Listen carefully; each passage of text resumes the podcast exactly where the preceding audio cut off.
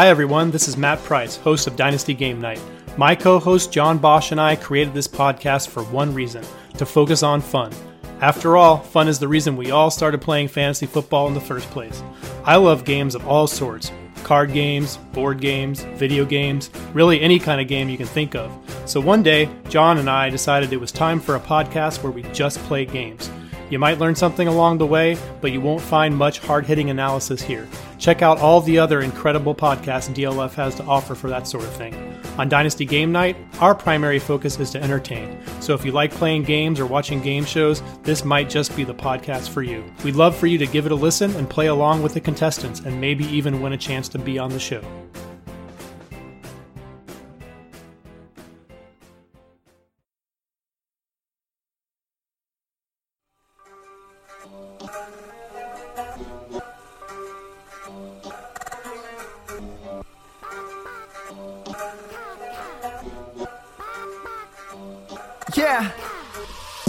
Chicken or crow, chicken or crow, crossing the road, go. Clicking a pole, Twitter is gold, player unfold, so. Jake on the table and Nate on the place, no. Pete enumerates the plays, they're analytical. Picking my nose, don't really know if I like that. Picking their brains, got different lanes, but I like that. Picking these guys, all of these times, all of these nice stats. Picking apart, the film is an art, always a fight back and forth. There is no order, they disorder more and more because the players ain't no older. They some hoarders or some mortars, dropping bombs without no borders. You got that I, I like mortar, peak grinding numbers like molars. I don't know anymore, I am at a crossroads. Chicken or crow, chicken or crow, crossing the road, go.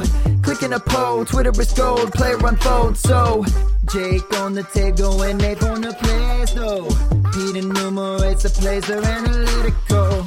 Chicken or crow, chicken or crow, crossing the road, go. Clicking a pole, Twitter is gold, player unfold, so. Jake on the table and Nate on the place, though. Hello and welcome back to the Dynasty Crossroads, a proud member of the DLF family of podcasts. My name is Peter Howard at PA Howdy. I'm normally joined by my co-host Jake Anderson at Jake Anderson FF on Twitter, but he's unable to make it this week, so it's another solo show for us. Um, didn't really know what to do for a solo show, so I thought I'd just do some random thoughts in and around this time of year. The time between the combine and the draft has to be the most doldrumy, doldrumy doldrums that ever did doldrum as far as football goes. Um, sometimes there are a lot of trades. There's a lot of activity on Twitter from the season all the way to the combine, really, with us learning all about the new rookie wide receivers and running backs and tight ends. Um, but this really does seem like a, a complete dead zone to me. Um, in that dead zone, some interesting things happen, um, at least in my experience. Uh, in my leagues, and that's people use this time of year to go and overpay for their, you know, uh, their favorite sleeper uh, for the next season. So what I did is when I looked at DLF ADP, I actually collect it every August, but I advanced it and collected it now, so you know, end of March, and compared it to what players were being drafted at um, in August of 2018 to see where players are right now compared to where they were just before the start of the season in 2018. So, breaking it down by position, the top wide receivers have increased in value, or at least being drafted inside the top 24, and have risen the most spots to get there. Um, uh, Kenny Golladay, Juju Smith Schuster, Cooper Kupp, Tyreek Hill, Robert Woods, and Adam Thielen moved up for a couple of spots. Now, Kenny Golladay is the biggest riser. He's moved up 33 positional um, ADP spot, so he's now being drafted as wide receiver 15 when he was a wide receiver 48 before that. And Juju Smith Schuster's probably made the most significant increase, where he's moved from wide receiver 16 to wide receiver 6 in ADP since August last year. But that's the list of players I think most are eager and hopeful together, expecting big things. Um, at this time of year, I'm more likely to slide towards the bottom of this list, the list of players being drafted inside the top 24, but have actually decreased in positional ranking, and they are Antonio Brown, Jarvis Landry, Keenan Allen, um, Corey Davis, Stefon Diggs, and T.Y. Hilton, followed quickly by Julio Jones. Uh, there's also a middle tier there where players have either gone neither gone up or down. Um, Mike Evans, DeAndre Hopkins, Mari Cooper, and Michael Thomas are all pretty much exactly where they were um, in August 2018. Now, what I mean by slide to the bottom of this list is those are the players I'm more interested in getting. I think we forget often, especially this time of year, that what we actually value is players that we don't have to question whether they're going to be good. Kenny Golladay, for as much as I've loved him, the time to buy him is actually past. If you want to get him right now, from a strict value point standpoint, you now have to pay for what you're hoping he can do. And at that point, you're overpaying, or at least that's the way I play. Um, by all means, go and get him because I like him a lot. I think he's the genuine article, and he's got a, a real great chance to break out in 2019 for real, um, as opposed to the mini breakout he had in 2018 but you're paying for that expectation at this point. Juju Smith Schuster, same thing is happening as well. While I like the player, he's being advanced into the top 12 uh, as a sixth ranked wide receiver because we think he can. I think he can too. I'm not saying these players aren't good or don't deserve the jump, but if we're playing from a value standpoint, then this is the wrong play time to play it. And if we're playing from a worth standpoint, as in what are these players worth to your roster, the players at the bottom of the list, Antonio Brown, Keenan Allen, Jarvis Landry, they're going to produce about what we hope those other players are going to produce. It's just that there's extra value in those names because players with youth have more value in. But if you're trading for a player right now at this point in the season because of value, then I'd like you to consider what value is. Value is you can trade them for more. So why are you trading for a player because you think you can trade them for more? You're you're the one paying more if you're buying them at this time of year. Uh, I hate to say it, but the time's passed to buy on them. Whereas Antonio Brown, Jarvis Landry, and Keenan Allen just always overlooked. Um, right now you're getting them. Actually, what I'd say this ADP is suggesting, like Antonio Brown to Stefon Diggs and T.Y. Hilton, they've only dropped between two and eight wide receiver spots in ADP. Now, what that says to me isn't that they are some great value that you can go out and buy them for a first round pick by itself. I mean, in some leagues you can, and if you can, you should always do that. But what it means to me is that players might actually be willing to trade them for what their value should be right? Uh, a couple of picks and a player. Uh, a couple of first round picks and a player, and probably easily get you Antonio Brown right now.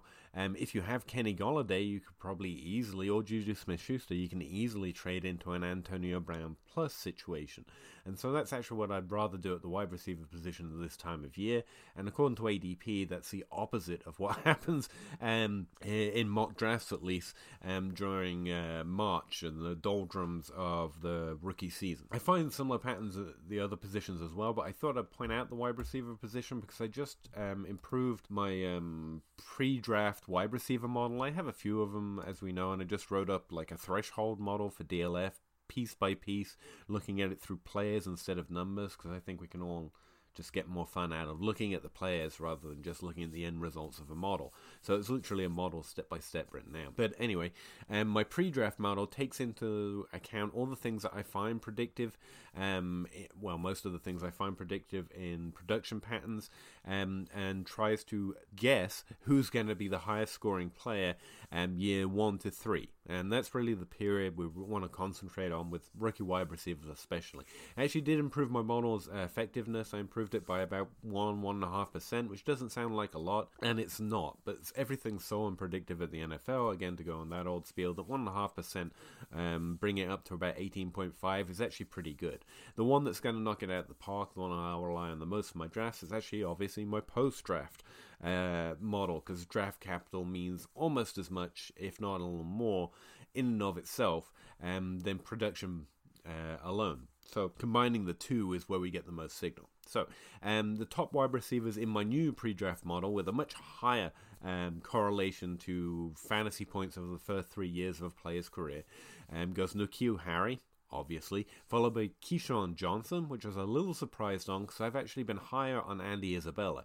Now, they actually scored neck and neck, and KeeSean edged him out like by a point something something something, but technically they're ranked just next to each other. So those are the top three in the model. I'll also point out this is the first draft class in about five years where only three players, uh, less than five players in fact, have been projected um, over seven. Uh, it, it's a point scale that ranks from zero to about 14, essentially. Um, and normally you get a, at least five players, between five and eight players uh, over the last five drafts or so, I've been ranked between seven and ten. And this draft, we only have three players. I really disagree with the consensus that this is a strong wide receiver class. I, I think there are some good players in here, and just because it's not a good class doesn't mean you don't get good great players. I mean, DeAndre Hopkins and Keenan Allen came from a terrible wide receiver class, whereas Josh Gordon, um, uh, as we know what he is today, came from a great wide receiver class. So it doesn't always follow that a great class means the best players or the best players long term for Dynasty. Um, I'm not saying that, but I do think there are more warts in this class than there were last year. Last year had more players scoring over seven points than I had actually seen in six or seven drafts before that, since really 2014 which is why I was saying that last year's wide receiver class was the best wide receiver class since 2014, and that holds true with this new um, method of producing my pre-draft wide receiver model. Um, speaking of which, while looking at those buys and sells in Dynasty ADP right now, if you want to go out and buy a younger player with potential, why not try and get ahead of the curve? Kenny Golladay, for example, and Chris Godwin is another one that's drastically rising up in ADP those players are great. I really like them. I don't disagree that they should be drafted higher than they were August last year. I just did that earlier. I, I went and got Golladay and Godwin where I could in my drafts and made sure to trade for them every opportunity I could. So it's a little too late to go and get Golladay right now. Sometimes you pay what a player is worth, that's fine. But I'd say do that with Juju Smith Schuster, not with a player that hasn't quite yet done it yet, like Kenny Golladay or Chris Godwin. That's taking on all the risk and paying all of the um, reward to someone else, for that matter.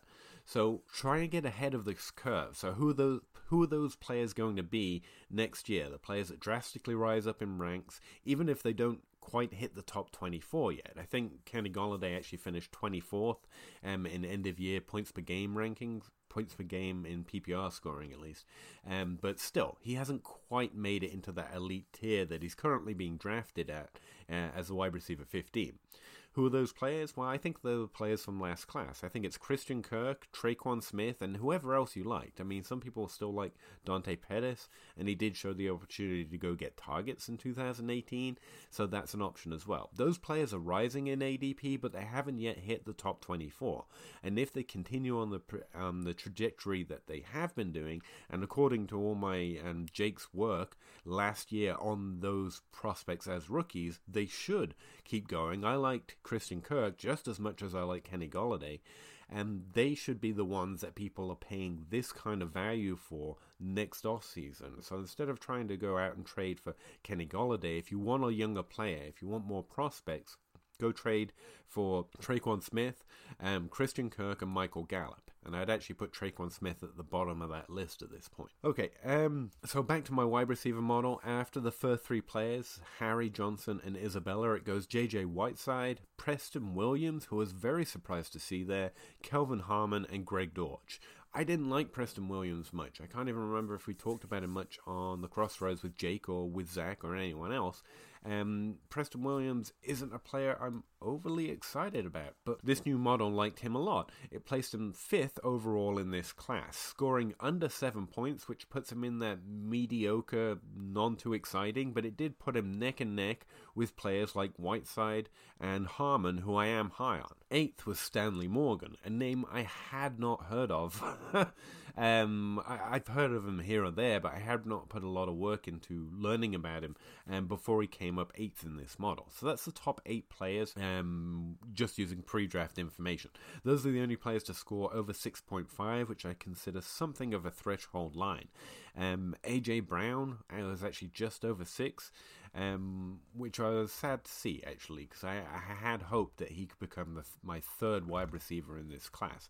Metcalf, as we've talked about continuously, kind of gets a pass on most production model based formulas um, because he was injured. So this doesn't affect my overall opinion of um, uh, DK Metcalf at all.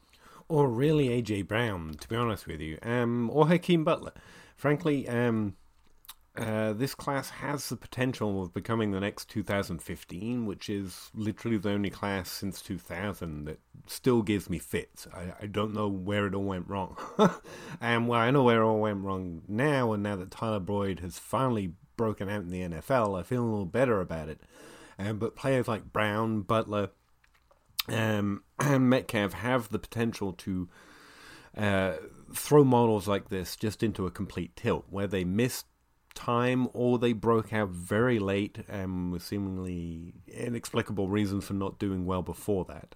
Um, so there is a, always that potential. So if I was going to bet on who will be the Kenny Golladay in two years, like um, Christian Kirk, Greg Dortch, uh, Christian Kirk, and Michael Gallup are those guys right now, the guys that will be valued more next off season. So who's going to be valued more the season after that? And I know that's skipping ahead, but I really do think you can see these players. These players who profile very well, who are good in college, and are clearly going to be lower drafted than some of the overhyped athlete size type prospects. I think Andy Isabella and KeeSean Johnson stand out as two players who are going to do enough in the first year or two that by the uh, second off season, they're going to be the ones threatening at least to break into the top 24 because of what they've done in the NFL so far. Now, of course, that's having not seen the draft or their landing spot or even what they've done over the first two seasons. But those are the two that remind me the most of those types of prospects. The other player I group in there is Greg Dortch, someone who might run at his pro day, I haven't heard yet, but missed the combine or skipped the combine, has really solid production, is kind of getting lost somewhat. So those are the two or three players from this class I really like to turn out to be the ones that were second round, late first round values, maybe depending on where they go in the NFL draft. All right, um, so I think I'll get out of here. A bit of a short episode, just me talking. Um, I've collected the ADP for tight ends, running backs, and quarterbacks as well, just to compare them. I guess just before we go, I may as well you know throw that out there. The the players who are being have increased inside the top 24 for running backs. Um, the most are James Conner, Aaron Jones, Marlon Mack, Nick Chubb. So those are the ones who have increased at least 10 spots, 10 positional ranks in ADP. The ones who have dropped the most are Leonard Fournette, Devonta Freeman, Le'Veon Bell, and David Johnson. Now, you could run a similar scheme, as it were, where you target the bottom of that list, the ones that are dropping in ADP, at reasonable value, instead of overpaying for the ones that we hope that can do it like Aaron Jones.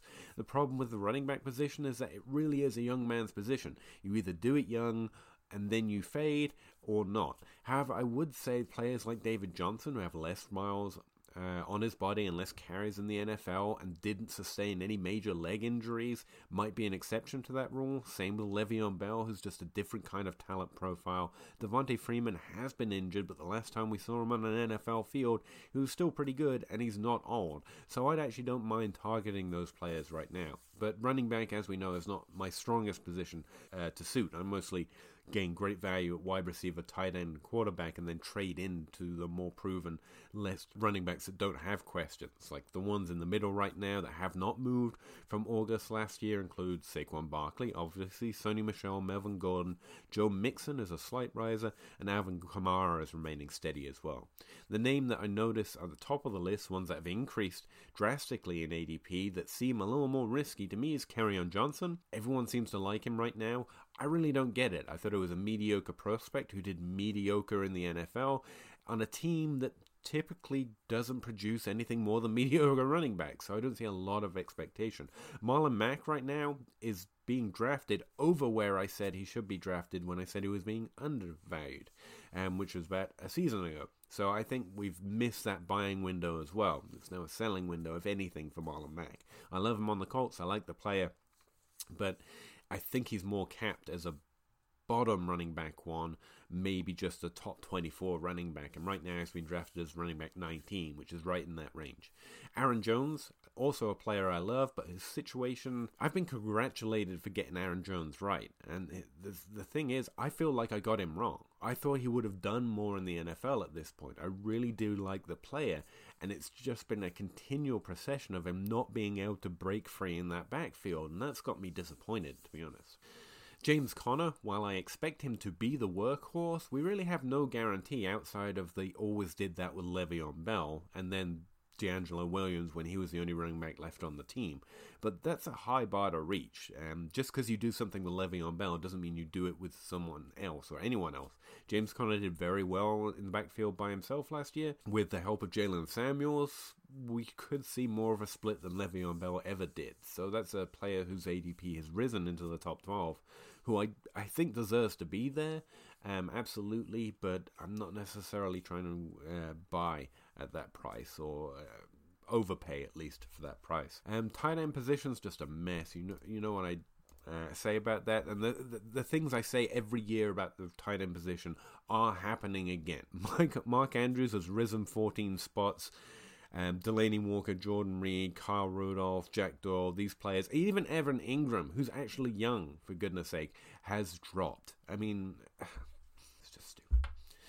um, quarterback position again is an awful mess. It's, it's the off season of the overhyped young quarterback, I think, and I love all these guys. Well, apart from Josh Allen, I genuinely think he's not good at football.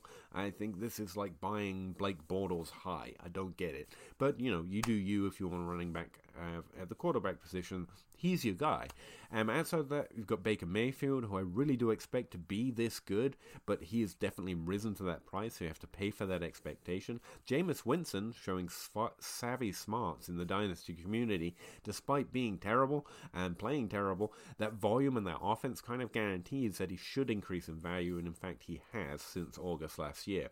The ones that don't make sense that have dropped Matthew Stafford, after his first disappointing season in three years, has dropped like 13 positional spots. He's barely being drafted as a as a top 24 quarterback at this point. That just makes no sense. Same with devaluing Drew Brees this far.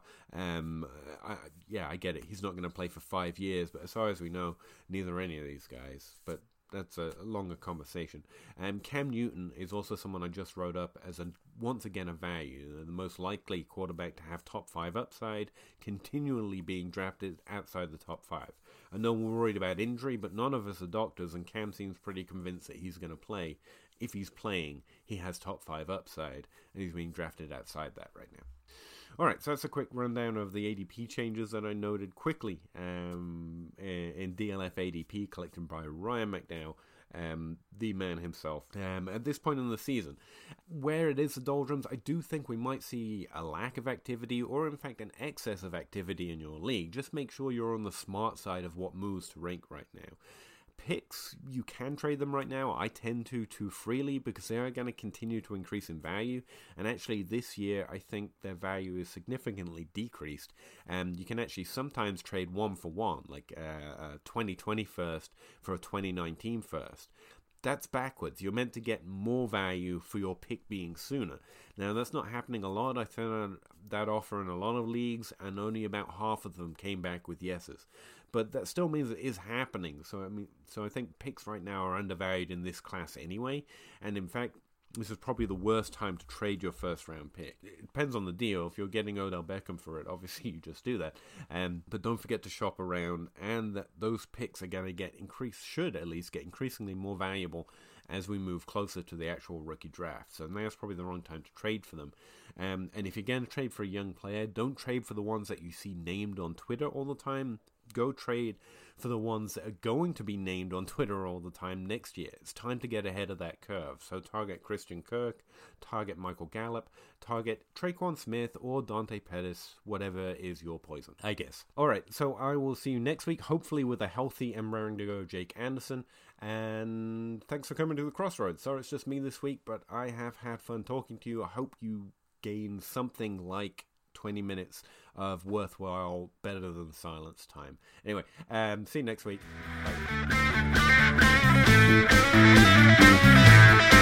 You're at the dynasty crossroads that film and analytics create. The dynasty crossroads that film and analytics create. Peter crunches numbers and Jake just grinds that tape. Dynasty crossroads where film is everything. The dynasty crossroad where numbers are the king. Them may not be consensus, but we'll give you everything.